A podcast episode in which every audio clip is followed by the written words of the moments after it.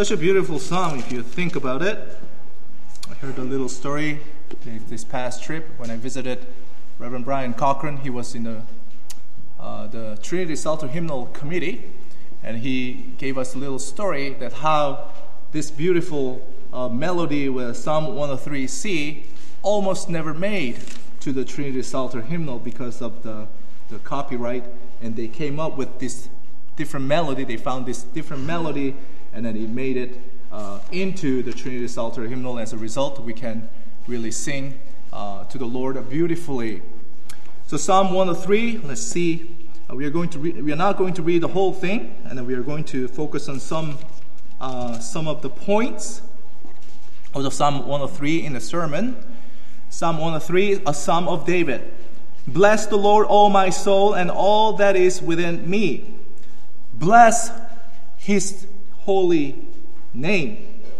Bless the Lord, O my soul, and forget not all his benefits, who forgives all your iniquities, who heals all your diseases, who redeems your life from destruction, who crowns you with loving kindness and tender mercies, who satisfies your mouth with good things, so that your mouth is renewed like the eagles.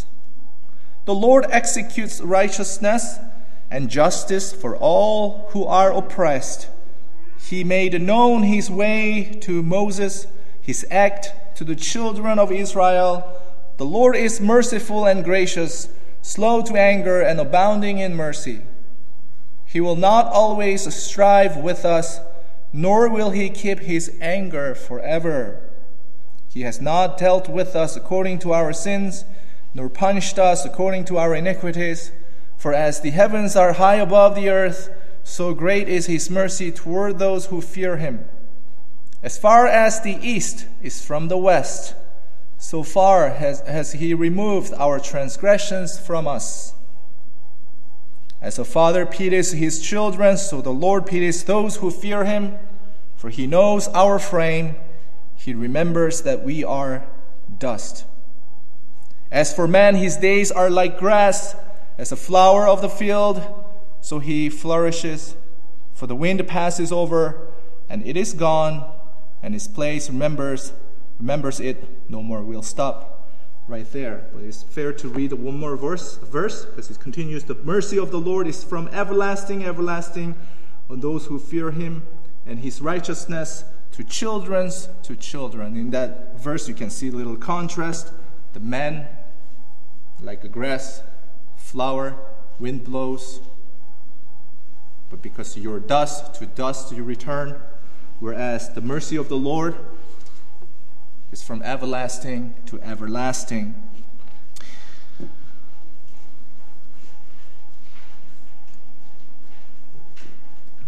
Beloved congregation of our Lord and Savior Jesus Christ, prayer, catechism, the catechism says, Lord's Day 45, prayer is the most important part of the thankfulness God requires of us. There's a saying that if you don't pray, you're not a Christian. The Bible is full of many prayers of many people. Psalms are a good example. Collection of prayers, I would say. Prayers in the form of poetry and songs.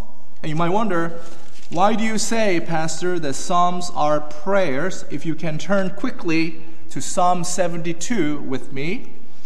At the end, you see the Psalm 20, uh, sorry, 72, it says a Psalm of Solomon in the title. But at the end of Psalm 72, it says, The prayers of David, the son of Jesse, are ended. The prayer of David, it says at the end of Psalm 72. clearly talks about Psalm 72 give a wisdom. Oh, what does it say? In the, so it says, Give the king your judgment, O God, and your righteousness to king's son. Well, it is clearly talks about a psalm, prayer, psalm. Psalm 72 was about was the last psalm of David. At the same time, again, the Holy Spirit calls the psalm as prayer of David. So there are many prayers written in the Bible, prayers uh, of many saints.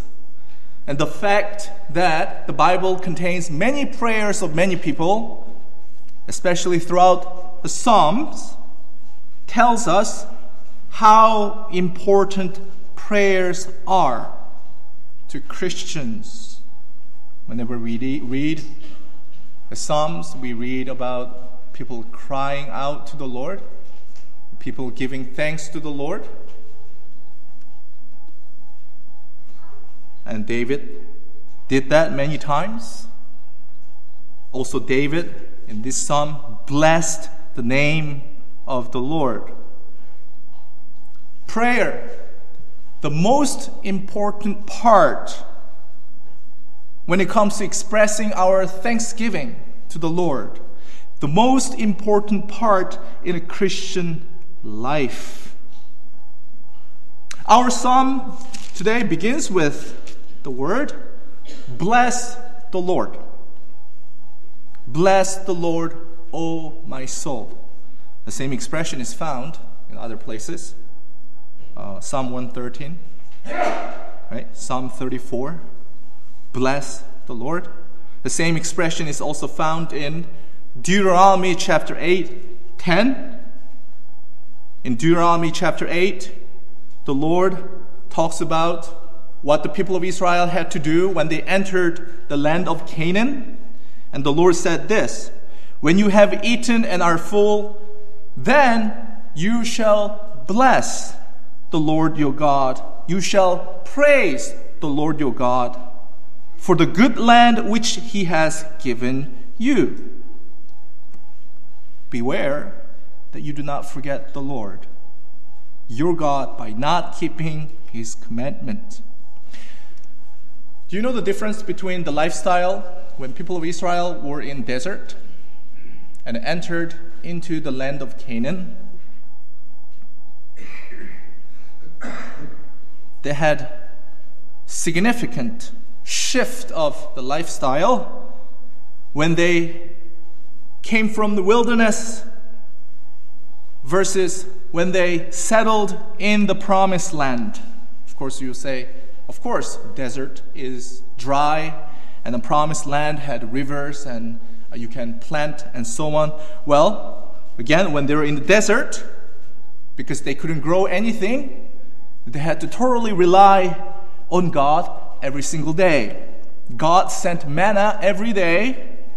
They had to gather them every day except Sabbath. So a day before Sabbath, Friday, that would be Friday, they would gather double portion because God did not send manna on the Sabbath so that they may keep the Sabbath holy, that they may rest. So every single day they had to look up in heaven and they, they had to expect the heavenly bread to fall. But as soon as they crossed the Jordan, the river, manna stopped.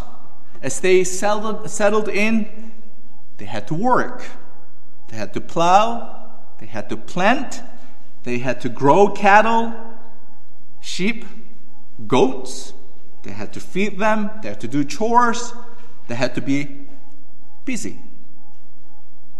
And then the Lord, of course, anticipated this that his people will become proud.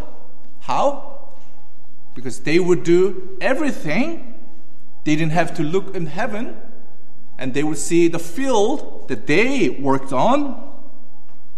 They would say, This is my work. I was so busy. This is my accomplishment. So, as they had eaten and satisfied, they fell into sin of hubris pride and saying, This is my accomplishment. And then they forgot about the Lord's blessings, how the Lord worked and gave rain and time and even strength to work on the field. Even the promise honor your father and your, your mother, that you may live long in the land that I give to you. The land that He gives, they forgot. That's why the Lord gave this specific command to bless the Lord. Not to bless yourself, not to take a pride in your own property or your business or your own accomplishment. You take a pause and quietly pray and recognize his accomplishment. That is a little summary of Deuteronomy chapter 8. When you have eaten and are full, and you have built beautiful houses and dwell in them, when your herds and your flocks multiply, your silver and gold are multiplied, that you have multiplied, listen to this. When your heart is lifted up, what does that mean? When your heart is lifted up, it's an expression that you take pride and you forget the Lord your God who delivered you from the slavery, from the house of bondage. Make sure you don't forget his grace. It's in uh, Psalm 103, isn't it? Blessed, O Lord, O my soul, and forget not all his benefits. Don't give excuse that you're busy with this and busy with that. Because even that busyness is a blessing from the Lord. You pause and you reflect, meditate on His word and His commandments, and you humbly bless the Lord your God. In our federation, we have a good practice. Every spring, we come as a congregation and have this special service called Prayer Day Service. The consistory calls the congregation to worship on Sunday, twice on Sunday. Also, but both also, the consistory calls people to come together to bless the name of the Lord in the prayer day service. Psalm 34. Sorry, yeah, 34. I will bless the Lord at all times. Before you plant crops, before you ask the Lord to bless your labor, so we, before you plant the crops or fix your equipments or fix your car or ready to go to work, you ask the Lord bless, bless your labor. And this does not only apply to your works or only about agricultural activities.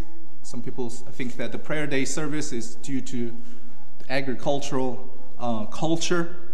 No, not only that, but we also ask the Lord to bless our families and schools and the congregation and all the activities of our church. We begin our important activities or events with prayer. So that's why in our church, United Reformed Church, uh, when we were established, our fathers recognized the importance of a prayer the prayers is so important to the point that we even uh, carved that, mentioned that in our church order. The church order, when it speaks of duties of office bearers, the first thing that comes up is continuing in prayer. You may think, you may think, well, you may ask, oh, what do ministers do? Is he busy? Or is he working more than I do? What does he do? Preparing sermon, visit people. Well, church order says the duties belonging to the office of minister of the word consist of first continuing in prayer. Very important. Very important. More than the business of any work. And then it goes, and in the ministry of word administering sacrament and catechizing the youth. Bless the name of the Lord all the time. Psalm 34.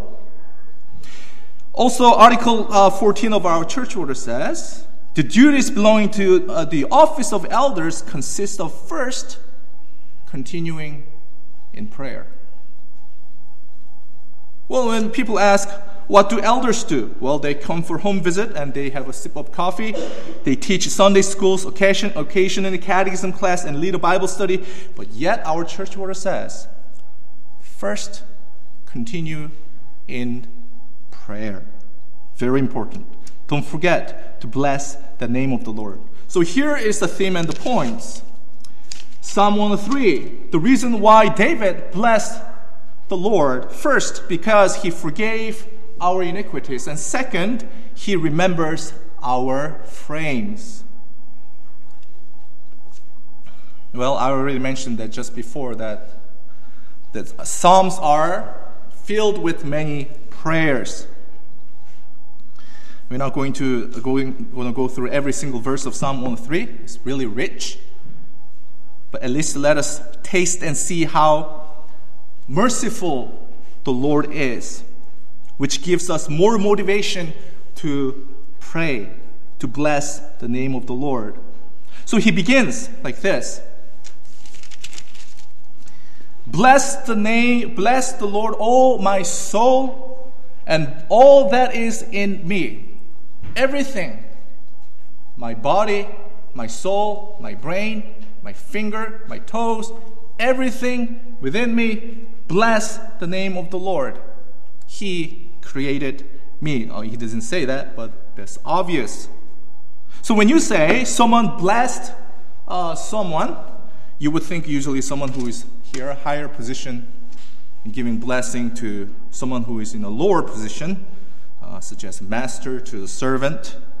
So you, we may think this expression, bless the Lord, does not make sense because obviously Lord is up there and we are here. But when, but when David said, bless the Lord, it does not mean that he is higher than God, that he's going to pour his blessing upon God. No. The expression blessed, to bless, is simply, can be translated as praise or we can be understood as opposite concept of curse. These days, many people do not cherish the name of the Lord or the name of Christ in this nation. But we as Christians, we value the name of the Lord, the holy name. We show reverence to the name of the Lord. We bless the name of the Lord. We praise the name of the Lord. So we can understand this expression as praise the name of the Lord. There's another expression blessed be the name of the Lord. So, one of the reasons why David blessed the Lord or praised the Lord is verse 3 He forgives or all your iniquities, all our iniquities. He goes further, He heals all your diseases and He rescues from the pit. He redeems your life from destruction. And then David also goes further and explains how merciful and how forgiving the Lord is. Verse 5 Who satisfies your mouth with good things? Let's cross reference again. Deuteronomy 8 When you are eaten and satisfied, so that your youth is renewed like the eagles. Uh, Lord, uh, verse 6 Executes righteousness, justice for all who are oppressed he made known his, his ways, his, he gave revelation to Moses, he, his acts to the children of Israel. That his will is not only for the Moses, but his covenant God extended, his mercy extended to the children of Israel. The, uh, verse 8 The Lord is merciful and gracious, slow to anger, and abounding in love. He will not always strive with us, nor will he keep his anger forever. slow to anger. He will not his, keep his anger forever. Do you like to have a father who is slow to anger? Or do you like to have a father who is quick to blast out his frustrations? Would you like to have a father who is quick to show mercy, or, or would you like to have a father who yells at you, yells at you all the time? David describes God as a tender hearted father who is quick to forgiving, quick to forgive his returning children. Let us appreciate this poetic expression starting from verse 11. As f- for as the heavens are high above the earth, so great is his mercy toward those who fear him. Cross reference Psalm 57:10. Your mercy reaches unto heavens and your truth unto the clouds. Isaiah 55, verse 9. For as the heavens are higher than the, the earth, so are my ways are higher than your ways, my thoughts than your thoughts. In other words, it's beyond our beyond our imagination that we cannot even fathom how gracious the Lord is. The heavens, think about it. Heavens where the, all the stars are. The highest place that you can even imagine, where we cannot reach. By describing God's mercy with heavens, which is the highest place we can ever conceive, so is the Lord's mercy, as great as the height of heaven. You may think the stars are not reachable. You may think that we are not able to make a trip to the moon or stars. It's too far away. But the most important thing about this expression is that this mercy of God, the great mercy of God, is yours. His mercy is not just a foreign concept that you see, just like you watching a star. Oh, there's a star, no big deal. It's too far away. No. This mercy, which is great as the height of heaven, He wants to show to you that He wants to appreciate because that is yours. So great is His mercy, verse 11, toward those who fear Him. He wants to show the mercy to you, to give it to you. Just as the Father, despite uh, the repetitive, repetitive failures of his son, just like a father wants to show his son the utmost love, God pities those who fear him. Verse 13. Now look at verse 12. As far as the east is from the west, so far he has removed our transgressions from us. So, first, height. How great the love of God is. East and west. The implication of that term, east and west, is, to, is there to show us how far the Lord removed our sins from us. And there are many explanation, explanations on this expression. Somebody, I remember somebody um, explaining like this if you look at the globe, right, the whole earth, it rotates sideways. So if you travel, let's say your cousin in the Netherlands and you live in Canada, uh, if you travel, let's say you give a call, let's go to north together and we'll meet at one point and then you will end up meeting in the North Pole because the earth rotates in the sideways. If you both travel to south, you will meet each other the, uh, at the South Pole. But if you travel to each other east and west, you say you go east, I'll go east, you will never meet, or vice versa. This because there's no focal point, so to speak, like a North Pole and South Pole. So some people use this passage to prove that people back then in the Bible times, they knew the earth was not flat, but earth was round. So this is one of the most uh, popular explanation on this verse. However, I think there is a better explanation. I mean, the previous one that I mentioned is maybe a good one, but personally, I don't think it's the best one. Why? Because I believe that when David wrote this psalm, he was not really thinking about east and west uh, versus north and south, that you cannot meet in the east and west because the earth was globe. Maybe he understood that way, but I don't think he was thinking it that way. The expression east and west is very intentional. And then you have to understand this from, we say, redemptive historical point of view. You see, the word east and west is used in the book of Moses many times. For instance, when the tabernacle was built, the entrance of, was, was of the tabernacle was built to face east.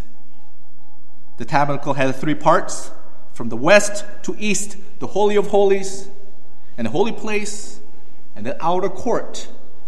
From to west to east, there's this, there's this procession from holy to unholy. In other words, when the priest came from outer court, from east to the west, to the Holy of Holies once a year, there's this concept of procession that further you go to the west, you are going to going uh, you're drawing near to the presence of holy God. So this design west to east in the tabernacle was no coincidence because it represented the Garden of Eden. When Adam and Eve sinned, they were kicked out toward east. The cherubims were stationed on the east side of the garden. When Cain killed his brother Abel, he was exiled to the east. According to Leviticus chapter 1, some parts of the burnt offering was to be thrown to the east side of the altar. So the term east uh, was a symbol of exile and outcast. And I believe, I wonder if the Babylonian exile also has something to do with this concept because the people of Judah had to go all the way to Babylon, which was east of Jerusalem. So you can imagine Daniel when, they, when he prayed daily, bless the name of the Lord, he would face to the west to Jerusalem, and he fell down and, and prayed. Ezekiel 43 uh, verse 2 to 5. Uh, and when the, when the people of Israel returned from the exile, they traveled to west to the land of Israel. In that journey, the Lord Himself traveled with them.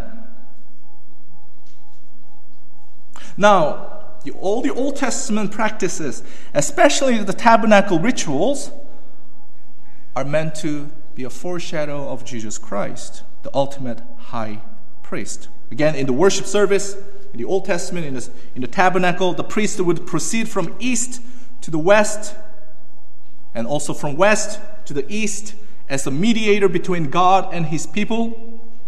David was fully aware of this because he wanted to build the temple, the same structure, using the same structure as a tabernacle.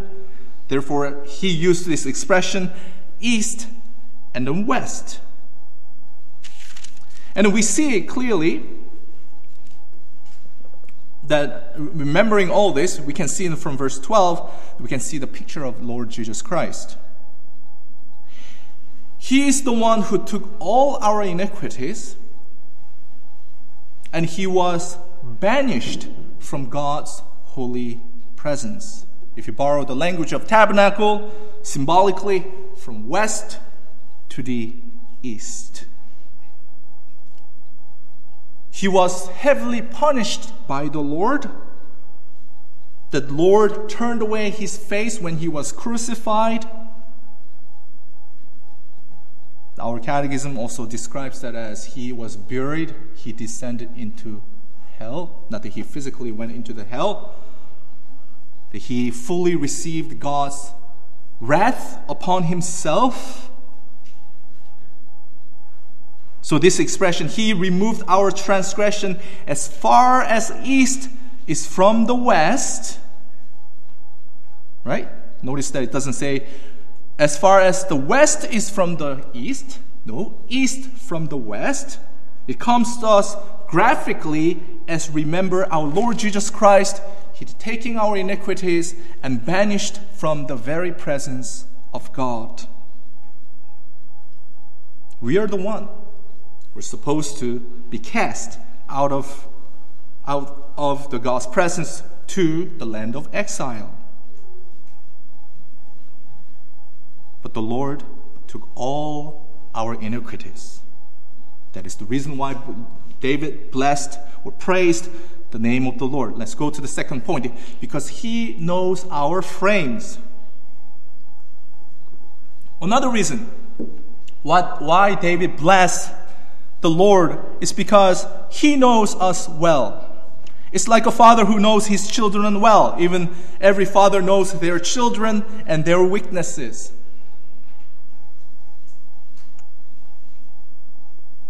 Our Heavenly Father knows our weaknesses very well. Look at the beautiful expression in verse 14, verse 13 and verse 14. As a father pities his children, so the Lord pities those who fear him. Verse 14. For he knows our frame. He remembers that we are dust. And he goes on, like a grass, like a flower, wind passes over, it is gone, but the Lord's mercy endures forever. The Lord knows how feeble, how fragile our frames are. All this, every single word that is chosen by David is very intentional. Our frame. Our frame.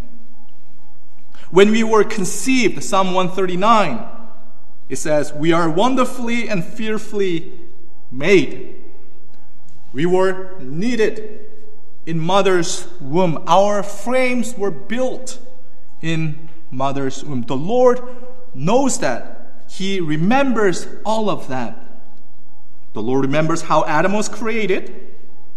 He breathed in, he breathed his breath, soul, spirit, into a form, the dust, made out of dust. And the expression, he remembers that we are dust. Reminds us of the story of Adam and Eve. When they sinned, God said, For dust you are, to dust you shall return. So even when God cursed man, he still remembered how fragile man is. His mercy was far beyond his anger that he gave the promise of salvation. I will put enmity between you and women, between your seed and her seed, and he shall bruise your head. For he knows our frame. He remembers that we are dust. He knows. The question is do you? Do you know that you are dust? See, when the Lord looked at his people, his sheep, he sees how fragile we are, how foolish we are. Isaiah said, We are all like a sheep. He knew very well that our frames cannot possibly sustain the terrible wrath and the curse of God. That is why God the Father sent His Son, Jesus Christ, to bear the punishment for our sins, because He, by divine power, can sustain God's full wrath upon Himself. Of course, it was a shameful, it was a painful, it was excruciating. Jesus Christ, but Jesus Christ, true man and true God, He could sustain the weight of God's wrath for us. Our confession explains that in Heidelberg Catechism, Lord's Day 5 and Lord's Day 6. What kind of mediator and deliverer should we look for then? One is a true and righteous man, yet more powerful than all creatures. Lord's Day 6. The mediator, Jesus Christ, had to be true God because so that by the power of his divinity he might bear in his humanity the weight of God's wrath and earn for us and restore us righteousness and life. So, this is what happened. God looked at the mankind from heaven, Psalm 14, and then realized there's no one righteous, no one worthy, Romans 3. Seeing that mankind filled with filth sin, corruption, and he is about to strike the whole human race with his righteous judgment, with eternal death, and he remembered our frame. He's about to strike with his hand. He, yet he remembered that we will crumble because we are dust. So instead of striking us, he struck his own son. This is portrayed in a different language in a different prophet, Zechariah chapter 7. Instead of striking sheep, he struck the shepherd.